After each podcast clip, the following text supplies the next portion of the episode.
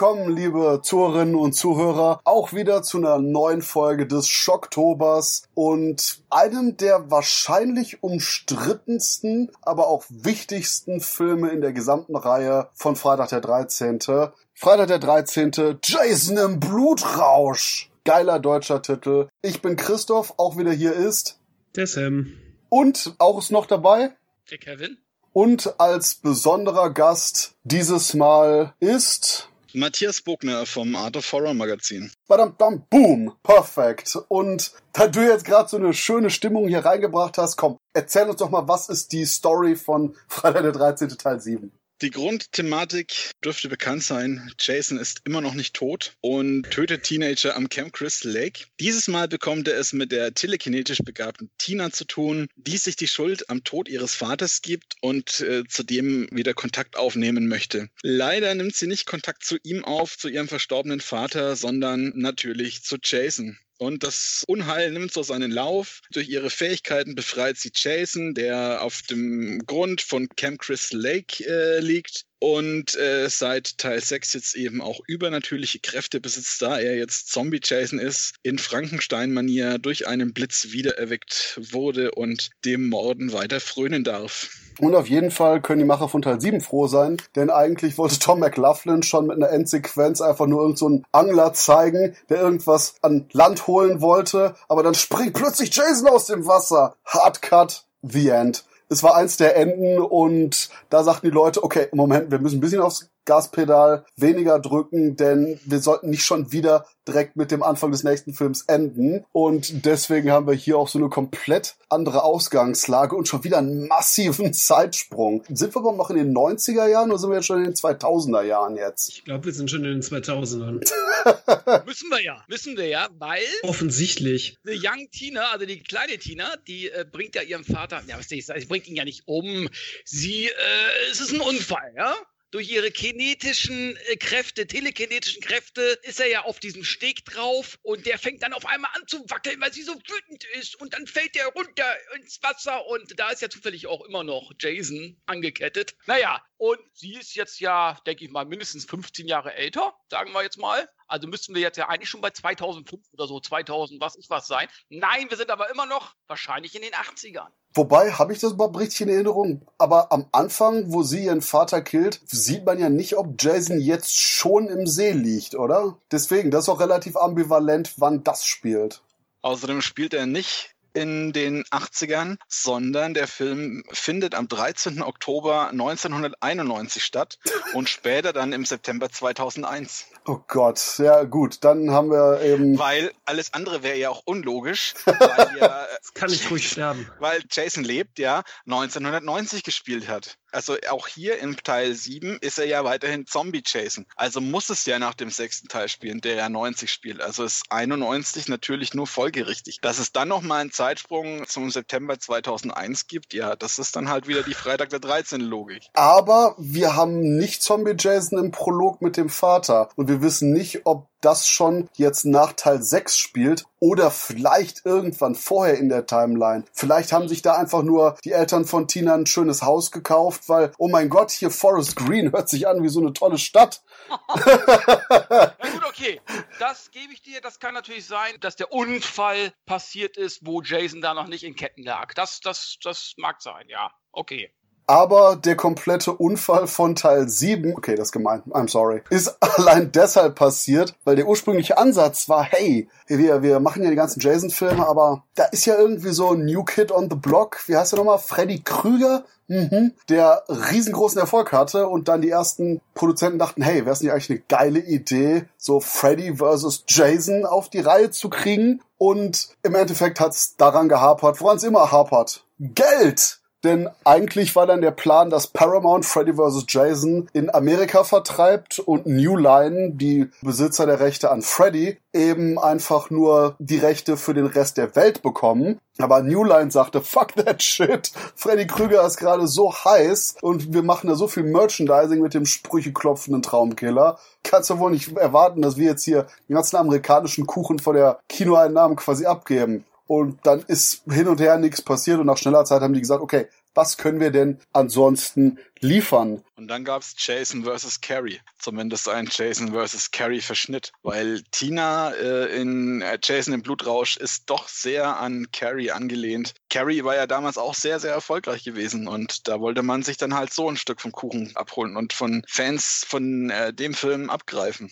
Der Gedanke war nämlich von Drehbuchautor Daryl Hanney, der sagte, ha, hm, wenn wir jetzt nicht mit Freddy Krüger ein Crossover machen können, gibt's denn irgendein anderes Franchise? Und dann, wie du schon so schön sagst, Carrie war erfolgreich in den 70ern und dann so, hm, ja, der ist so immer noch eine Popkultur, der Film. Hey, wir brauchen auch quasi keine Rechte einholen für irgendjemand, der telepathische Fähigkeiten hat. Oh yeah, let's do that shit. Und dann hat man, ich denke auch den interessantesten Regisseur jetzt für diese späte Phase von Freitag der 13. dazugehalten, nämlich John Carl Bückler, der selber einfach nur ein Spezialeffektmacher war und langsam aber sicher auch eben ins Regiegeschäft einstieg und selber sagte, hey, ich habe ein festes Konzept, was ich mit Jason machen will. Und das war die Ansage Zombie Jason Deluxe. Und Matthias, da hat äh, John Carl Bückler auch einen ganz, ganz bestimmten Darsteller mitgebracht, um die Vision wahr werden zu lassen, oder? Ja, die Rede ist von Kane Hodder, dem Jason-Darsteller überhaupt, wenn man sich in der Fangemeinde umhört. Bückler wurde auf Kane Hodder aufmerksam, äh, weil er ja hier so tolle Sachen am Set von dem Horrorfilm Prison gemacht hat. Zum Beispiel hat er da lebendige Würmer gegessen und das hat dem John Carl Bückler so beeindruckt, dass er gesagt hat, den Hodder, den will ich als Jason in meinem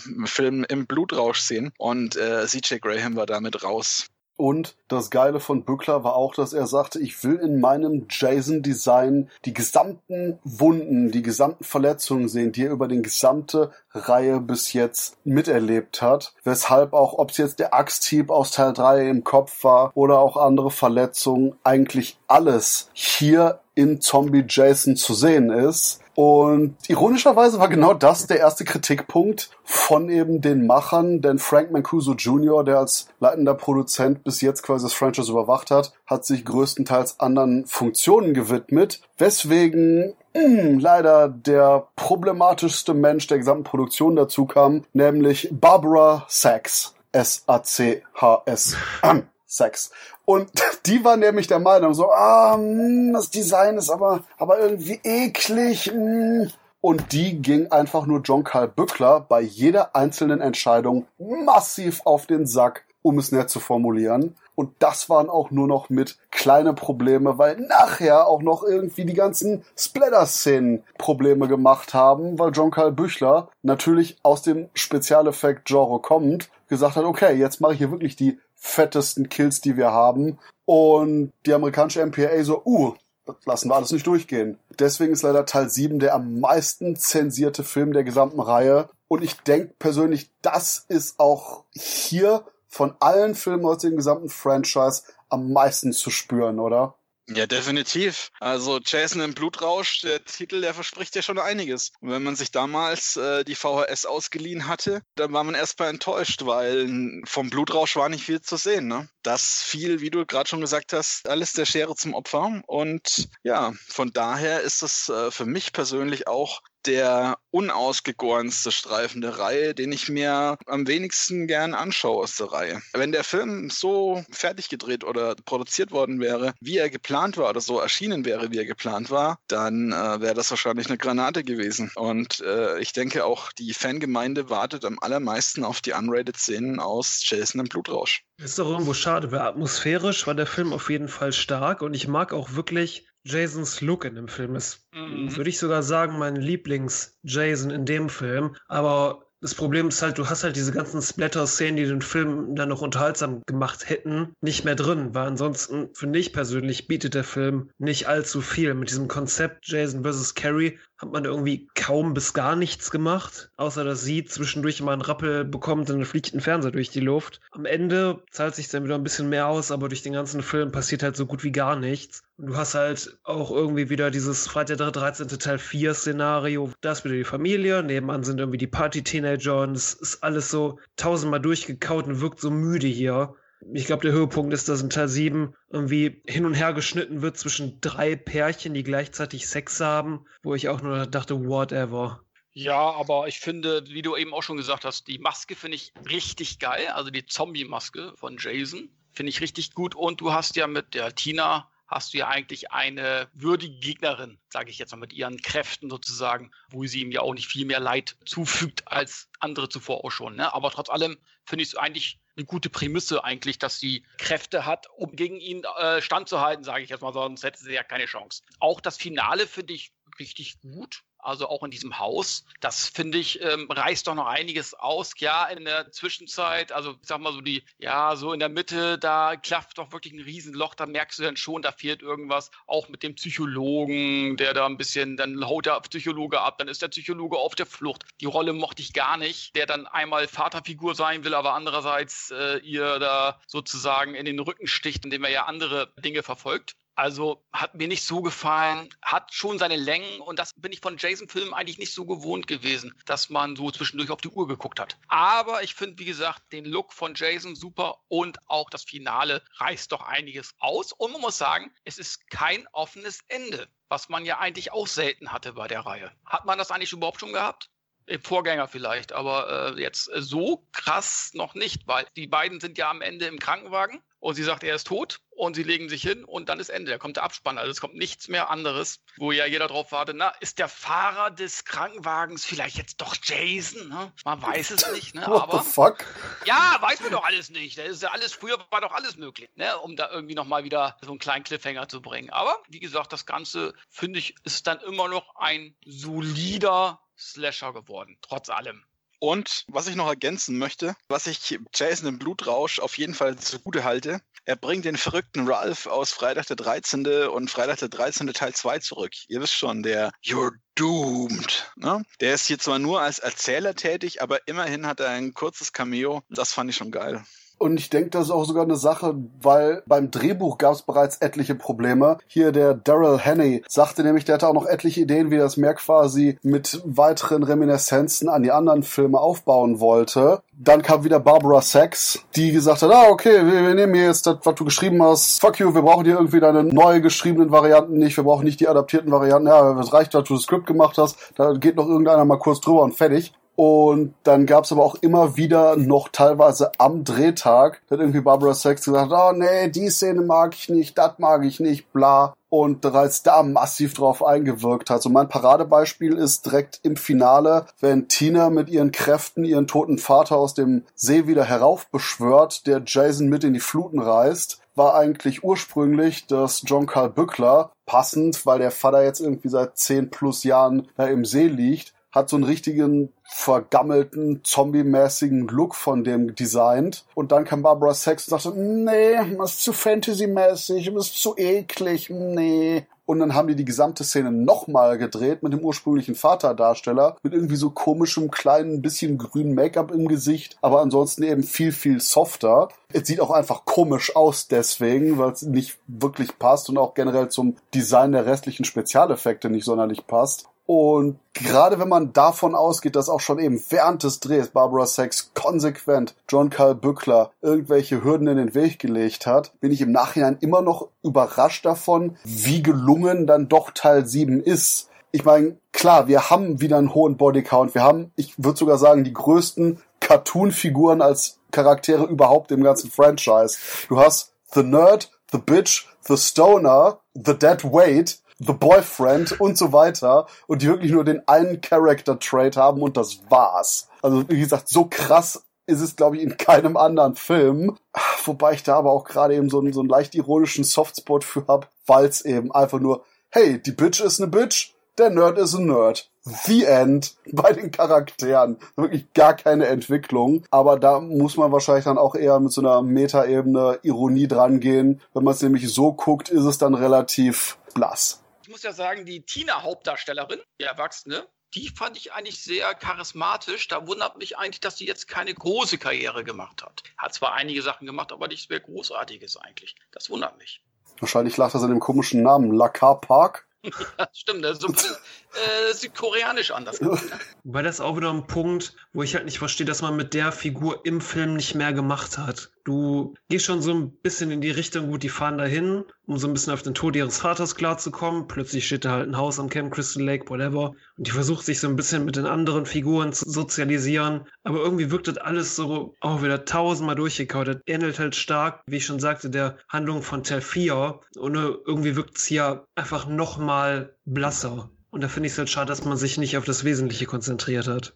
Anscheinend sind sogar nicht nur eben quasi alle Splatter-Szenen auf dem Boden des Schneideraums gelandet, sondern auch etliche Handlungsszenen mit den Figuren noch, weil anscheinend dann irgendwie, ich sag jetzt auch mal wieder, dass Barbara Sachs das war, weil die anscheinend alles war beim Dreh, achte einfach nur, ja, nee, der Film muss schneller werden, schneller, kürzer, bla. Und dann geht, der Film läuft auch sehr flott ab, gerade mit seinem großen Bodycount. Schade ist halt eben, dass alles, worauf er abzielt, dann nicht funktioniert, aber okay, nicht alles abzielt, worauf er funktioniert, ist auch gemein, denn er hat einen der besten Kills nach wie vor der Reihe. Kommt schon, Leute, die Sache mit dem Schlafsack ist legendär, oder? Natürlich, aber auch die war eigentlich länger geplant. Auch da wurde Schere angesetzt. Ja, wie gesagt, das ist aber trotzdem zumindest eine der wenigen Szenen von den Kills, die hier noch am besten funktionieren. Nicht komplett, aber am besten. Wobei die Backstory da auch geil war, hier nämlich der Autor äh, Daryl Hannay, der sagt, ja, ja, das habe ich früher immer mit meinem kleinen Bruder gemacht. Ich habe den dann immer in den Schlafsack gestopft und rumgeworfen. Ich so, okay. Lebt der noch? What the fuck? Ach, nee. Aber ja, deswegen, also das ist eine Sache, die ich da sehr lustig fand als Anekdote. Aber meine Lieblingsanekdote ist folgende. Die haben in Alabama gedreht und weil da überall rumrennende Krokodile waren, die teilweise auch mit so am Set waren, weil überall Krokodile waren. Nee, Quatsch, ich glaube Alligatoren sind's da in der Gegend. Hat man immer einen Typen mit Shotgun, der wortwörtlich abgestellt war, um darauf zu achten, dass die Krokodile sich nicht irgendwie an den ja, Darstellern und Crew veramüsieren. Das wäre sonst übel geworden. Es wäre wirklich geil gewesen, äh, hätte Kane Hodder als Jason gegen ein Krokodil gerasselt. Ja, das hätte sowas von Voodoo, die Schreck Schreckensinsel der Zombies, wo der Zombie mit dem Hai kämpft. Also das wäre schon mal richtig, äh, eine richtig geile Aufnahme gewesen. Das wäre mega geil gewesen. Wäre mir auch komplett egal gewesen, dass das irgendwie keinen Sinn gemacht hätte. Vielleicht von dem, oh, wir sind hier irgendwo ursprünglich doch New York State, oder? Wo äh, Camp Crystal Lake liegt. Oh, gute Frage. Es gibt überall einen Camp Crystal Lake. Also Alligatoren Wrestling hin oder her. Ein paar von den Kills sind aber trotzdem nach wie vor geil, oder? Ganz allein schon die Sache, wo dann einem Mädchen hier die Tröte ins Gesicht gedrückt bekommt, ins Auge, dieses Bob. Das ist auch cool.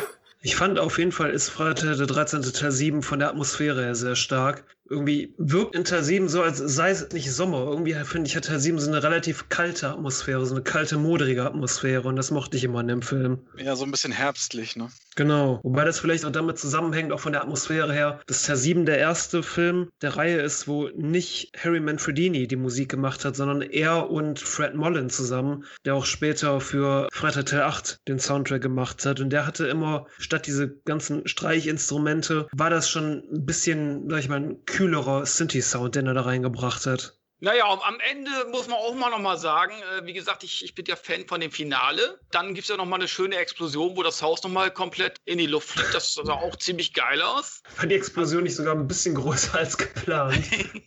also da, da war damals noch ohne CGI-Explosion. Da wurde noch richtig was gezündelt. Also das sowas gefällt mir ja immer, ne? Und was so die herbstliche Atmosphäre angeht, lag vielleicht auch daran, dass Böckler im November den Auftrag bekam, den Film zu drehen und der dann im Mai im Kino schon lief. Was nämlich zusätzlich noch ein Problem war mit der MPAA, mit dem zigfachen Vorlegen von den Fassungen, weil der Film siebenmal abgelehnt wurde, bevor er dann schlicht und ergreifend endlich komplett verstümmelt ins Kino kommen durfte. Und ich glaube, ich habe kein einziges Bückler-Interview über den Film gesehen, wo der nicht einfach nur absolut hassenswert herzieht, eben über die MPAA, weil es einfach nur gar nicht ging, was die gemacht haben und sogar sagt, ah, oh, die haben sich extra auf mich abgesehen, weil ich Spezialeffekte mache und die hassen Spezialeffekte, die blutig sind. Aber man muss ja auch schon festhalten, damals war es ja so, dass die Freitagteile zusätzlich meist noch in Deutschland zensiert waren. Also nicht nur die MPAA-Schnitte, sondern die FSK hat ja dann trotzdem noch mal was beanstandet. Und es hatte schon was zu heißen, dass gerade bei Jason im Blutrausch keine weiteren Schnitte in der deutschen Fassung vorgenommen werden mussten. Also von daher hatten die Amis da schon gute Vorarbeit geleistet. Ja. Aber ich muss ganz ehrlich sagen, dass die Freitag der 13. Reihe, ich habe die ja später gesehen, nicht zu Videothekenzeiten, sondern zu DVD-Zeiten. Und irgendwie habe ich da immer so ein bisschen Splatter vermisst, weil die hatten ja immer diesen leicht verruchten Ruf. Und irgendwie dachte ich immer so, hm, hätte man noch ein bisschen mehr auf die Kacke hauen können. Naja, das wären die Optionen, um, wie Matthias ja immer noch hofft, irgendwann doch mal die Unrated-Fassung von den Filmen rauszubringen. Ja, das ist halt so extrem schade, weil bei My Bloody Valentine hat man es ja auch tatsächlich geschafft, da Paramount ja nochmal irgendwie bei sich in den Archiven rumgegraben. Oder war es Lionsgate? Ich glaube Lionsgate. Und haben da tatsächlich die Unrated-Szenen gefunden. Aber das ist auch eben ein Zeichen dafür, wie sehr die Filme auch anders wirken vom Schnittrhythmus, vom Aufbau der verschiedenen Angriffsszenen allein wenn wir einmal die durchaus mehr oder weniger legendäre geschnittene Szene nehmen, die relativ am Anfang hier in Freitag 13. Teil 7 kommt, wo Jason mit der Axt ausholt und einfach nur das Gesicht von einem Typen spaltet der gerade yeah. am Flussufer sitzt und wow, die Bilder von den Dreharbeiten sind derbe. Ich kann schon verstehen, warum die MPA sofort diese Uff bekommen hat, aber dann schneidet das ein bisschen zurück, aber nicht wirklich alles. Weißt du, die Kritiker sagen ja immer, ja, okay, das ist nur Effekthascherei. Aber es stört ja auch, sag ich mal, das Sehvergnügen und nicht nur auf primitive Art und Weise, weil Filmschnitt ist ja nichts Unwichtiges. Es gibt eine sehr gute Dokumentation, die heißt The Cutting Edge, wo um den Filmschnitt geht, wie wichtig das eigentlich ist. Wenn du dann immer wieder in dein eigentlich fertiges Werk, sag ich mal, reinhackst, dann, dann verlierst du auch dieses Gefühl von, von Timing und Momentum einfach und einfach dem Filmfluss und das stört mich schon allein. Oh, und ich habe gerade gemerkt, dass ich bei meinen Aufzeichnungen durcheinander gekommen bin. Eigentlich war es John Carl Bückler, der am Ende von diesem Film die Szene geplant hatte mit Jason, der quasi von dem Angler aus dem Wasser gezogen wird und den Angler dann anspringt. Aber vielleicht ist es auch eine tiefere Aussage, dass man das mehr oder weniger, ob jetzt Teil 6 oder Teil 7, egal in welchen Film einbauen hätte können. Aber ja, ich stimme euch zu auf allen Punkten. Es ist, wie gesagt, der wirklich schwierigste Film von der Bewertung her, weil wir wortwörtlich nicht den ganzen Film vor uns haben und der dahingehend extrem zerstückelt wurde. Aber es ist halt eben immer noch Ken Hodders erster Film. Und allein die Tatsache, dass Hodder, der irgendwie mit 22 Jahren so einen furchtbaren Feuerstand hatte, fast gestorben wäre, sich tierisch verbrannt hat, hier im Finale so ein 40 Sekunden lang in Jason-Klamotten kompletten Feuerstand ebenfalls nochmal durchzieht. Und ich glaube, damals sogar irgendwelche Preise oder ähnliches dafür bekommen hat, weil er so lange in Brand steht